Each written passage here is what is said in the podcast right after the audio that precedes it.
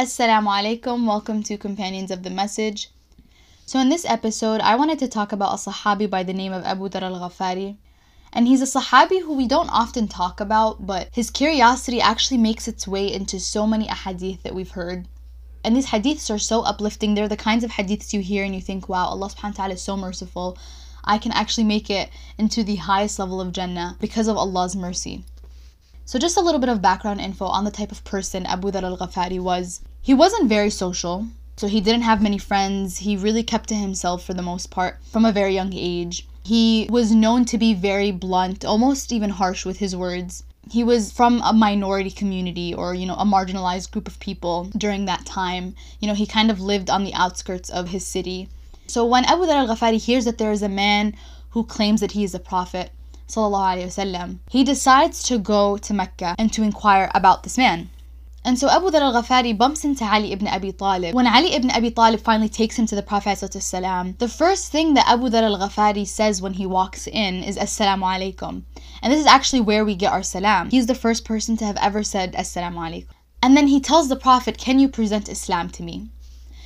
So after the Prophet ﷺ explains everything, he accepts Islam right away in that moment. The Prophet tells him, you need to keep your Islam private because right now the Muslims are a minority. You may receive backlash from anyone who knows that you're a Muslim. This was still really early on in the Risala, and the Prophet ﷺ wanted to do anything to protect the Muslims. And so after he says this to Abu Dhar al Ghafari, Abu Dhar al Ghafari leaves. He goes outside, and what does he do? The first thing that he says, Ya ma'shar Quraysh, inni ashhadu an la ilaha illallah wa anna Muhammadan Rasulullah. He does the opposite of what the Prophet tells him. As I said before, he's a very blunt, strong man. And in that moment when he proclaims his Islam, someone from Quraysh sees him, takes him, and begins to beat him until another Sahabi comes and takes him away and, you know, gives him some sort of protection. The next day, Abu Dhar al Ghafari goes outside and says the same thing, Ya ma'shar Quraysh, inni ashhadu an la ilaha illallah wa anna Muhammadan Rasulullah. Rasulullah. O people of Quraysh, I bear witness that there is no God but Allah and Muhammad is his messenger. And then the same exact thing happens like the day before. Someone from Quraysh comes, sees him, and begins to torture him until another Sahabi gives him protection. And so the Prophet ﷺ tells him, Didn't I tell you to keep your Islam secret? And Abu Dhar al Ghafari says to him, You know, I had to, Ya Rasulullah.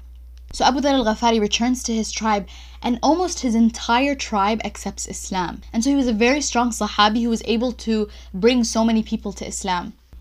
يقول الرسول عليه الصلاة والسلام ما أضلت الخضراء ولا أقلت الغبراء أصدق لهجة من أبي ذر He says that there is no one that the sky has shaded and the earth has ever held more truthful than Abu Dhar al-Ghafari. He was known for his honesty, right? You know, sometimes his bluntness may have been a little too blunt, a little too um, honest, but at the same time, this was a quality that the Prophet ﷺ saw as admirable. So an interesting conversation between the Prophet ﷺ and Abu Dhar Abu Dhar al Ghafari wanted to have a specific position.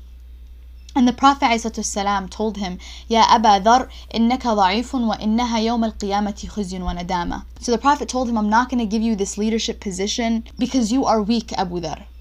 And leadership is an amana, and I don't want this to be a source of regret on the day of judgment. So the Prophet ﷺ didn't give him the position that he was looking for, but at the same time, he praised his honesty.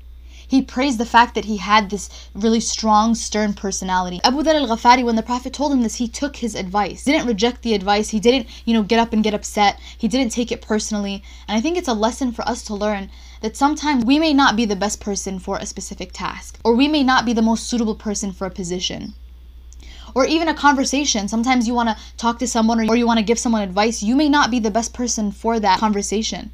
So it's important to understand that just because you are not fit for a certain position or you are not fit for something doesn't mean that that quality itself is a terrible quality. You can still embrace the qualities that you have, you can still embrace your personality, you can love yourself, all while knowing that someone else may do a better job. So, another thing that we can learn from Abu Dhar al Ghafari is his curiosity. He had so many questions for the Prophet. There are so many hadiths narrated from the questions that he had for the Prophet. So one time the Prophet ﷺ told Abu Dhar al-Ghafari, Shall I not show you two qualities that are light as a burden but heavy on your scale? Meaning that these are two really easy things to do, but the reward of them is great with Allah subhanahu wa ta'ala. So he says, عليك بحسن الخلق وطول الصمت. Observe good character and long periods of silence.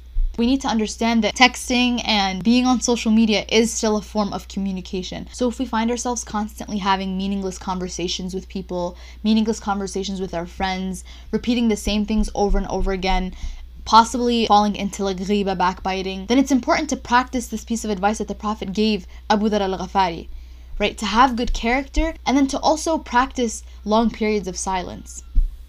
There's another time where Abu Dhar al-Ghafari asks the Prophet O Prophet of Allah, a man loves a people, but he can't keep up with them in regards to their good deeds. You find yourself surrounded by people who are constantly doing good things and you feel like you can't catch up to them. What do you do? So the Prophet responds to him, أنت مع من أحببت. O Abu Dhar al-Ghafari, you are with those whom you love. And then what does he say to the Prophet? He says, I love Allah and His Messenger. And then the Prophet responds, فَإِنَّكَ مَعَ مَنْ أَحْبَبْ Then you are with whom you love. These are the types of hadiths that were narrated because of the questions that Abu Dhar had for the Prophet He taught us to be so honest, to be so open about our curiosities, about the questions that we have. If you're going to be curious about anything, let it be about the religion that Allah subhanahu wa ta'ala has blessed you with. There's another time where Abu Dhar comes to the Prophet and he says, Ya Rasulullah, the rich are running away with all the hasanat. They're donating so much money in sadaqah that I can't keep up with them. I don't have that type of money to donate. And what does the Prophet say to him? He says, Say Subhanallah 33 times, Alhamdulillah 33 times, Allahu Akbar 33 times, La ilaha illallah wahdahu la sharika lah, lahul mulku wa lahul hamdu wa huwa ala kulli shay'in qadir, after every single salah as a form of sadaqah. And so we can learn from Abu Dhar al-Ghafari to build our relationship with Allah subhanahu wa ta'ala through questions, through learning, through asking Ahlul Dhikr, the people of knowledge. Abu Dhar was never complacent. He was always striving to be better. His curiosity was a form of self-development. That's how he built his relationship with the Prophet and with Allah subhanahu wa ta'ala. So I wanted to end it off with the death of Abu Dhar al-Ghafari. But before that, I wanted to mention an expedition or a journey that the Prophet and the Sahaba were on called the Journey of Tabuk. So this huge army is walking in the desert, and the Prophet ﷺ notices that Abu Dhar al-Ghafari is missing. And the next day he sees a man running, and the Prophet ﷺ says to himself, Inshallah, it's Abu Dhar. And Abdullah ibn Mas'ud looks at him and he says, It is Abu Dhar. And the Prophet got so happy and he says, يرحم الله أبا ذر يعيش وحده ويموت وحده ويبعث وحده. He says, May Allah have mercy on Abu Dhar. He lives alone, he will die alone, and he will be resurrected alone. This was the Prophet ﷺ praising Abu Dhar al Ghafari for his strength, for his independence. Abu Dhar was defined by being alone, by being so independent, by not needing anyone. And so we fast forward during the Khilafah of Uthman bin Affan. Abu Dhar al Ghafari couldn't really handle the fitna that was happening. And so he says, Do I have permission to live by myself away from the people? And he goes and he lives by himself with his wife and his son. So as he was nearing his death, his wife is weeping, right? She's she doesn't know who's going to take care of her husband's dead body once he passes away. And when he sees her crying, he comforts her and he says, The Prophet said that a group of Sahaba will take care of me and pray upon me when I pass away. And my Prophet says nothing but the truth. And so when he passes away in the middle of nowhere, his wife wraps his body in the kafan, she carries his body outside and she lays him down. In that moment, a group of believers come through and it's Abdullah ibn Mas'ud and his students. Abdullah ibn Mas'ud is the same man who entered Islam during the same time that Abu Dhar al-Ghafari did. Right, so they were kind of like friends. And so he's walking by and he sees the body of Abu Dhar al-Ghafari and he starts to weep. He gets off his camel, he kisses the forehead of Abu Dhar al-Ghafari and he says, Rahimakallahu ya Abu Dhar, ta'ishu wahdak, wa tamutu wahdak, wa tub'atu wahdak. May Allah have mercy on you, O Abu Dhar. You lived on your own, you died on your own, and you will be resurrected on your own. He was repeating the same words that the Prophet said about Abu Dhar when he was praising his independence.